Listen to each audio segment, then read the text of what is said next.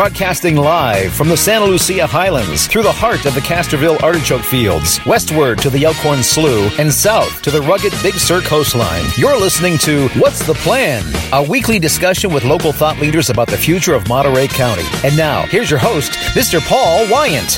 Hey, good afternoon, everyone, and welcome to the program. This is What's the Plan on 1460 AM and 101.1 FM. I'm Paul Wyant, owner of Express Employment Professionals, Monterey County. At Express, we can help your business find great employees. So give us a call today, 831-920-1857, or find us on the web by Googling Express Employment of Monterey County. And, of course, you can find everything you want to know about this program and listen to all of our episodes, going back to the very first one at Express Employment Professionals. It wouldn't be at Express Employment Professionals. No, this would be at whatstheplan.com. Sorry about that. And my great guest today, frequent guest, is local business owner, entrepreneur, and just all-around great guy and PG native, Mr. Kevin Phillips. How are you doing today, Kevin? Hello, Paul. Great to be back. Thanks for having me. Yeah, always great to have you on and get like a pulse of what's going on in the restaurant community and the greater business community. Now, I'm friends with the owner of the Whiskey Club on Alvarado Street in downtown Monterey, and it's Mitch, and he was saying that he hadn't seen a significant uptick in business with all the activity because it was the 4th of July, and you know, the U.S. Open, the female U.S. Open's going on, and as you were saying before the program, there's events at the track, and he's got a very specific business, that the Whiskey Club on Alvarado. Great place to go for and enjoy your whiskey. But are you seeing any increased traffic on Fisherman's Wharf, where Abalonetti and Rockfish Harbor Grill, Bar and Grill are? Well, first of all, yeah, kudos to Mitch. He's got a great operation there. And if folks haven't seen it, it's really something special. And he put his heart and soul into it. And I'm fortunate to have met him a couple times. Did a radio show there on site a couple of times at his shop, and it's really cool. Yeah, I think what we're seeing in general is what I've been looking for over the last year or so, which is a softening of the overall economy. I think that we're seeing that now. I mean, it's hard to compare numbers to last year. I've told all the GMs not to do that because last year was an all-time record year for many reasons, especially coming out of the pandemic. But there's a softening of the economy. And what I always remind everybody is that when the economy turns south, the first thing, the easiest thing to give up is dining out. Nobody has to dine out. You got to pay your rent. You got to buy expensive gas for your car. You got to buy groceries, pay your rent, but you don't have to go to a restaurant. So one of the articles I just read this week has to do with the resumption of the payments on the student loans. So by this fall, those are fully back on the table for payment, and that they believe that the two biggest losers with that restarting are going to be online shopping and restaurants/bars. So it doesn't surprise me. We've seen a softening of it. And when it comes to events like the U.S. Women's Open, since it's never happened before, nobody really had any idea what to expect. But I started to see some of the clues. The first was they're shuttling from Carmel Valley Middle School instead of Fort Ord, where they probably parked 10 times as many cars. And it's just not as big of an event. It's a fantastic historical event. I went out and saw it on Wednesday with my son, Jeremy. But it's not the big draw that the U.S. Open or the AT&T is. So there's a lot, I would assume, because I've been out for the men's U.S. Open. Well, I guess it's just the U.S. Open, because I suppose women could compete if they qualify. There was a lot of tents in the middle of the course. Was there a lot of structures built for this one? No, the difference from that respect is stunning. You'll be able to see it on TV. They're going to do 6 hours of coverage Saturday and Sunday. And you'll see their little shots. You'll see not only this utter lack of those tents and buildings, but much smaller crowds than we're used to seeing. Even for AT&T, I started working at Pebble Beach in 1976 when it was just around that time. It went from Bing Crosby to AT&T National Pro-Am, but it's such a much bigger event than it was in the late 70s, early 80s. And what it's become is this monstrous corporate event. Of course, U.S. Open has been that as well. But this is not anything like that at all.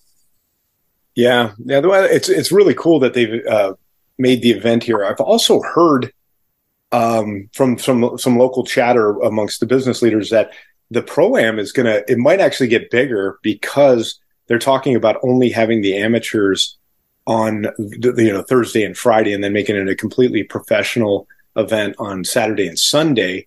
And if that were the case, then I guess the purse would be much bigger. I don't know if that's been finalized. You've got your ear to the ground, but golf obviously is not your area of expertise. Calamari is, but have you heard anything on that? Yeah, the discussion that has a lot to do with the disgruntled pros with these almost 6 hour long playing times, particularly through Saturday with all the amateurs there. I think that's a lot of the pressures is because of that. All right, Kevin, we had a minor technical glitch there, everybody. But anyway, I'm talking to Kevin Phillips, owner of 4 local restaurants. And I was just asking you, Kevin, it looks like down at Lover's Point, it looks like business has been kind of crazy this summer between, the Beach House is great with your lovely stroganoff that you told me about one time. And I haven't moved away from that. But you've got a new chef. Is that right? Yeah, Pete Martinez started with us a year ago, June. And he's really did a nice transformation of the food by evolving the menu at the Beach House and also refining and uplifting the offerings in the Lovers Point Beach Cafe downstairs, which has been open since 2016. And we're having our best year ever since the first of the year with the cafe. So that's all because of the work that Pete's put in there. And, yeah, you mentioned the stroganoff, and that's a good example of what Pete's done with his approach was not to just come in and say, I want to make my menu and get rid of all these things. He saw what was good about a lot of these items, and they just made little refinements to them. And as you know, that beef stroganoff is made with filet mignon. Mm. Yeah, it's frigging delicious, and your cafe is great as well. It's a great place to go in the morning, and then you're surrounded. You got like a little enclave of nice places too. If you like pizza, I guess you can go across to the Seltzer Company, and then of course the grill at Lovers Point is always a festive environment for I think the families. They probably do well with families in bathing suits, but you guys all kind of work well together. Yeah, it's about the different offerings. Joe over there has been there, I don't know, 40 years. He does the cheeseburgers and fries, and that sort of thing. And in our cafe, I didn't want to do that. So I wanted to do a little more contemporary offerings. So we do like acai bowls, breakfast burritos, paninis. We have a small bakery. So we bake muffins and scones, that sort of thing. But he's introduced new things also. Like you can get a small salad with a little grilled salmon made fresh. And grab and go pasta salads and things like that. But Pete has introduced that we didn't have before, and a lot of that has to do with not only that, but the quality of the staff down there. He hired a manager, Amanda, who's done a tremendous job bringing a better organization, and I think customer service is the best it's been in the whole 7-year run. Wow, yeah, it's a great location. Something occurred to me when you were talking about this. So you have 4 restaurants. We got the Whaling Station, great steaks there. You got Abalonetti. Greatest calamari in the state, possibly the world. I mean, I would think we could say world, can't we, Kevin? I think so. Sure. And then Rockfish Harbor Grill, which is also on Old Fisherman's Wharf, and then of course the Beach House, which is at Lover's Point. But the Rockfish Harbor Bar and Grill, the Beach House, and Abalonetti, I think, are all under. You have agreements with the cities, either Pacific Grove or Monterey. For those buildings, is that correct? But so how dangerous is it that they would mess with the leases, like we saw at Scales across the street from or across the wharf from Abalonetti? Yeah, there's different. It depends on the terms of the individual lease on the wharf. So what we refer to as the old leases go to 2041. Abalonetti and Rockfish Harbor Grill are both old leases, so all they do is every 3 years they can reassess the base rent through CPI, those sort of things. But those increases don't really hit us because it's always against a percentage of the sales, whichever's higher, and the percentage of sales is always higher than the base rent. So that's not a big deal. The bigger deal is the old lease means we're responsible for the structure all the way down to the bedrock. So every 5 years, in fact, it's happening right now, have to pay a structural engineer and a diver to inspect every piling underneath the building. So I just cut checks for $7,000 or $8,000 for each restaurant for the diving part. It's the worst HOA ever. I would think you guys would have like an HOA where you put away money every month, but yeah, that's crazy. Yeah, the new leases, they have a higher percentage, but the city takes care of the pilings. And my late partner, Jim Gilbert, always thought that was more equitable anyway. And in fact, last time we challenged the city's increases in rents, they couldn't find one pier in the United States where the tenant pays for the piles. That's how special these leases are. But on the other hand, you have to be really careful not to upset the city because you're, I mean, well, maybe in that case you're okay because it's until 2041. But what about the beach house? So you have to play very nice with the city, I think, to keep those leases. But Whaling Station, on the other hand, that's a much more probably an equitable deal for you, where I'm sure whoever the landlord is there loves having you. Well, backing up, the beach house is actually a sublease. So this project was started by a developer, Robert Ania, who's done a lot of local buildings. His sister owns the theater downtown PG. And he's developed properties, commercial properties all over the state. And this was a small project for him compared to what they usually do, but he took it on and we came in. So he built the structure and we built the restaurant. And then he was the landlord and he paid his rent directly to the city. We paid him. So that was a 40-year lease that we signed in 2011. And so there's really, as long as we perform, there's really nothing that can be done to interrupt that. But the master lease was sold by Robert a few years ago to a couple, an attorney. And, we just pay the rent to them instead. The Whaling Station Steakhouse is actually owned by Forsum Development, which is Ted Bellasferi, Burke Catino, and their partners. And that, of course, was started by John Pisto back around 1969. And we came in when he decided to sell it in 2014. So there again, next summer, we'll be at the Whaling Station 10 years. Mm. And we deal directly with Cairo company, but they're good landlords. They are great. I always wondered, and probably not the right person to ask, is what there's got to be some kind of a succession plan for, the Cannery Row company. I don't know if you're free to talk about it, but first you're listening to What's the Plan on 1460 AM and 101.1 FM, and I'm talking to Mr. Kevin Phillips, owner of 4 local restaurants. If you don't like talking about that, I know that you're also always looking for a 5th restaurant or other properties. Feel free to expound on whatever you want to talk about there, Kevin. Well, some people like Dave Marzetti like to quip that we have 4.5 restaurants, but I really think it's 5 because the Lovers Point Beach Cafe is really an independent entity on its own. And so it has all the challenges of any of the other restaurants have with staff and purchasing and production and all those things. But there are certain criteria I look for if there was going to be an acquisition. I don't really talk about what those are, but I look at everything that comes because it seems like every time something's available, we get that call. And there are some that do interest me. Probably the most interested I was recently was when the Wagon Wheel restaurant out Carmel Valley came up for sale last year. And I really had to think about that one because I've been going there since the 70s. Mm. And we love that place. But the price was right. But I just couldn't figure out how I could be there every day, just going out to the valley and back, and just not practical. I'd rather stick with places I can ride my bicycle to. Yeah, you ride your electric bike up and down. If you're on the path anywhere between Lovers Point and Fisherman's Wharf, you're bound to see Kevin pedaling past you. It's pretty. Or if you're out at Lovers Point, you're always picking up trash out there as well. I look forward to your next restaurant offering, and I always David Marzetti besting me again by pointing out that you own 5 restaurants and I'm saying 4. I did not mean to reduce your restaurant count by 20%. Let's talk more about food now, because we talked a little bit about the stroganoff, but at the beach house, are you still offering the locals menu?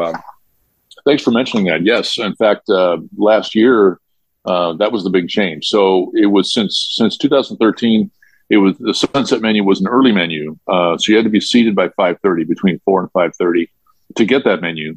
And then order by 6. So we'd get this crush of folks here right at 4:00. And over the years, it became more and more of a challenge to open the kitchen and be ready at 4.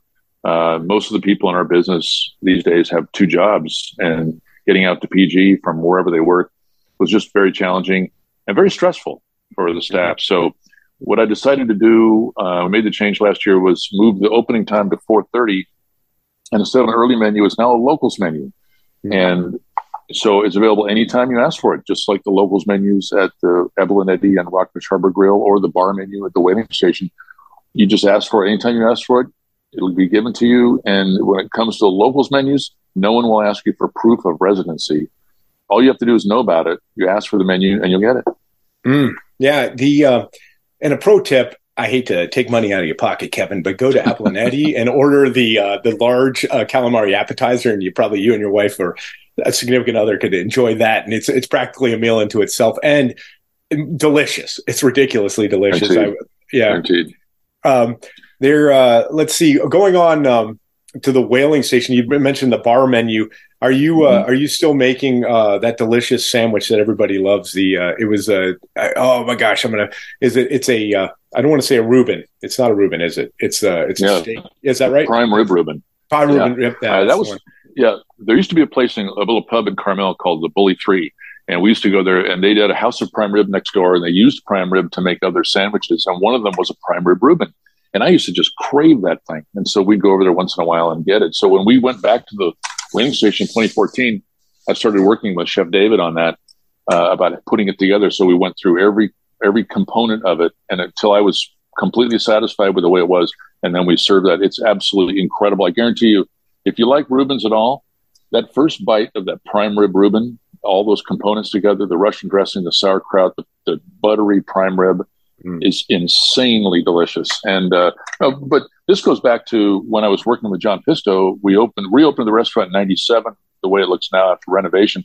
And he wanted to do prime rib only on Friday and Saturday night because he was worried there'd be leftovers. And so I said, hey, how about this? How about we take the leftovers and make the French dip, slice it thin and make a great French dip. Mm-hmm. So we did that, and we ended up serving prime rib every night. And then the other thing we created when we came back was the prime rib egg rolls, which has now become the most popular appetizer. Ridiculous. The Whaling Station. Yeah, they're so delicious.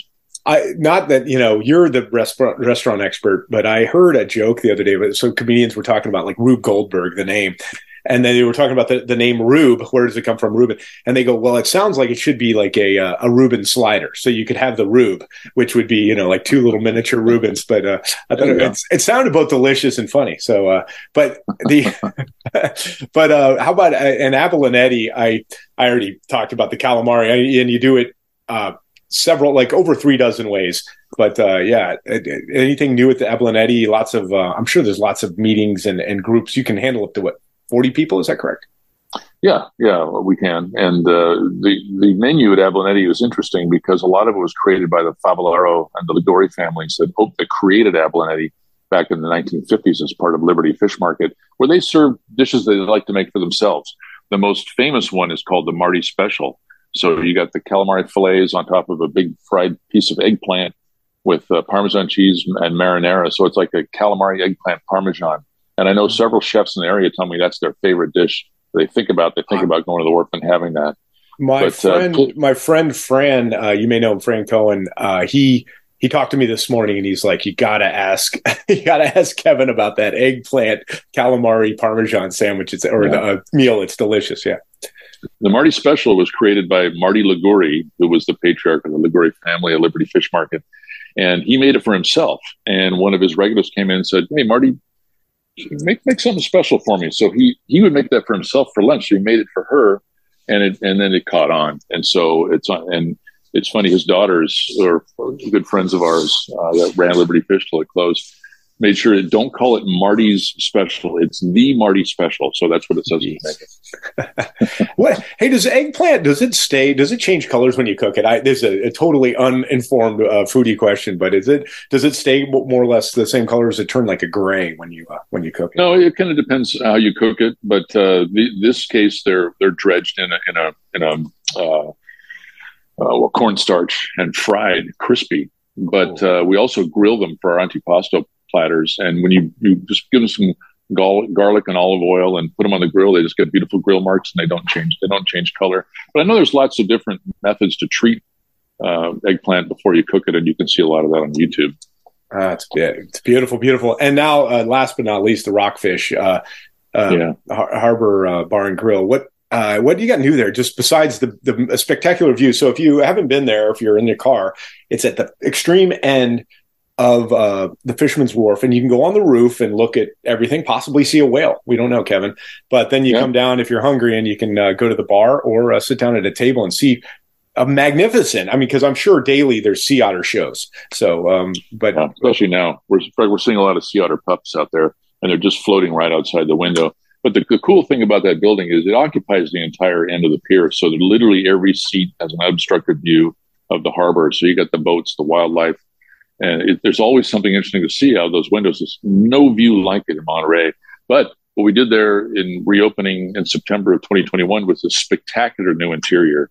And it's one of the prettiest restaurants in Monterey and just happens to be in the best location. But yes, we rebuilt the walkway upstairs. There's binoculars. You can put a quarter in there and look off into the bay. But great menu. And as a lot of people know that go there, both Rockfish Harbor Grill and Abalonetti, we use local sustainable rockfish for our fish and chips exclusively at both restaurants. And I don't know anybody else that does that, but it makes a delicious fish and chips. It cooks up white and flaky, and it's delicious with a beer batter.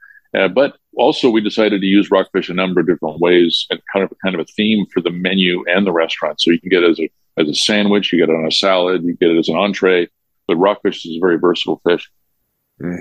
Well, and you have great artwork in that restaurant as well. Yeah. All the marine photography from around the area. And I thought about doing historic images like we have at Lover's Point, but then I read about the opening of Jason opening his new gallery in PG and joining our Chamber of Commerce. And since I'm on the board, I got a chance to meet him and look at his work. And it was just the perfect icing on the cake to have his photography throughout the restaurant down there. It's beautiful. And I don't know if it's for sale, but maybe some of your... it is. They're for sale. They're all for sale, yeah.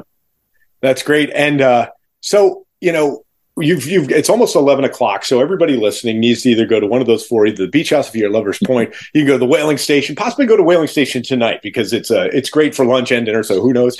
And then the Beach House doesn't open until 3:30, so I guess you're 4:30, right? Yeah, mm-hmm. 4:30, and then but always the ones on Fisherman Wharf, you can hit those up. But I wanted to ask you because you are a local Pacific Grove guy in our waning minutes here. There's a proposal, and I don't know how close you live to the high school, but their proposal at that intersection of Forest, Sunset, and Congress to put in a traffic circle. And you are very active in the local government. What do you think about putting a traffic circle there? Do you think that'll help folks that want to go down to Silomar and other places? Well, the challenging thing about that, because I go through that intersection every day, is it's a five-way intersection. And that's really the challenge, plus the traffic going to the school and the crosswalk and that sort of thing. So yeah, I've seen that proposal. I'm kind of ambivalent about it. If they do it, if it helps, I think it's really helped up at Highway 68 interchange on Highway 1 about near the hospital to have that round. I think it's worked very well. The traffic doesn't back up like it used to. So maybe it's a good idea. I don't know. They say there's been accidents there. I haven't seen any of that, but yeah, maybe it's a good idea. Better than spending all the money on the DEI, if you ask me. Yeah.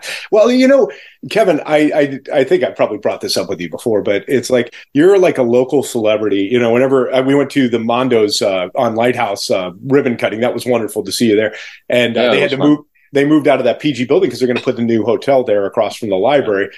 But you're just so connected. Everywhere you go, you see all the people love Kevin. And I was wondering if you have ever thought, if you have time in your day, to maybe run for the council of PG, because I think, you know, it'd be, even though they're reducing the size from 7 to 5, has that ever been an aspiration of yours, or you just leave that to the insane people? In the restaurant business, we've always said we don't discuss politics or religion. And there's good reasons for that. And probably, I think politics are more polarizing now than ever before. And I've always said I admire the people that can sit up there for hours on end and go through all that stuff. And the fact that they dedicate their time doing that. I appreciate that, but I'm on the board of directors of the Fisherman's Wharf Association and the Pacific Grove Chamber of Commerce. And what comes to the PG Chamber, they asked me if I would consider being the next chairman. And there again, it just gets a little too close to politics. And I don't want to take the chance of upsetting half of my customers. Well, I have a restaurant themed question that. That's a sad answer for me because, you know, I'd like to see you do that, Kevin, but I completely understand. Last question is restaurant related. On Lighthouse in downtown Pacific Grove, there's talk. Oh, I think it goes all the way, not even just downtown. I think it goes all the way up to David, where at the border of Monterey. There's talk of eliminating the small little patio, the parklets. And widening the sidewalk, spending city money to widen the sidewalks and then putting them back. Do you have any thoughts about that? First of all, it doesn't seem to be any solution that anybody's happy with. We had a parklet at the Beach House, and as soon as I didn't need anymore, I removed it. I think that people lost sight of what they were for. They were never meant to be permanent. They were a means to. We could only serve outside, so it was survival. They're not built. They were never built to be permanent structures. There's never been any consideration for the additional trash and water usage by this expanding of these restaurants. Some of them expanding by double their size. And I understand why they don't want to give that up, but there should be some issue. I mean, some of the issues should be studied as far as what a normal process is by permitting and so on. And I think Carmel got it right. I think that 19 parklets had them all removed, and they can start the process. And all the same thing on Fisherman's Wharf. They're all tied up in knots about what to do about it. Well, where you don't need a parklet is outside Abalonetti's, which is delicious. So, no. And that brings us to the close of the program. But been talking to Kevin Phillips, owner of 5. He just gained one restaurant in the course of this program, local restaurant. Yeah, thank you so much. And I want to thank Mark Carbonaro, the producer of this program. And, of course, I'm Paul Wyant, owner of Express Employment Professionals, Monterey County. Give us a call today, 831-920-1857, or Google Express Employment Professionals, Monterey County. And I want to thank Mr. Kevin Phillips, the owner of the Rockfish Harbor Bar and Grill, Abalonetti, both on Fisherman's Wharf, the Whaling Station, which is right there just off Cannery Row in Monterey, and the lovely Beach House at Lovers Point, and not to belittle any restaurants, the fifth and possibly the best one. No, that was it. The fifth and great offering is the cafe below the Beach House. So thank you so much, Kevin. I really appreciate talking to you. Let's do it again soon. That's life. That's life. That's what all the people say.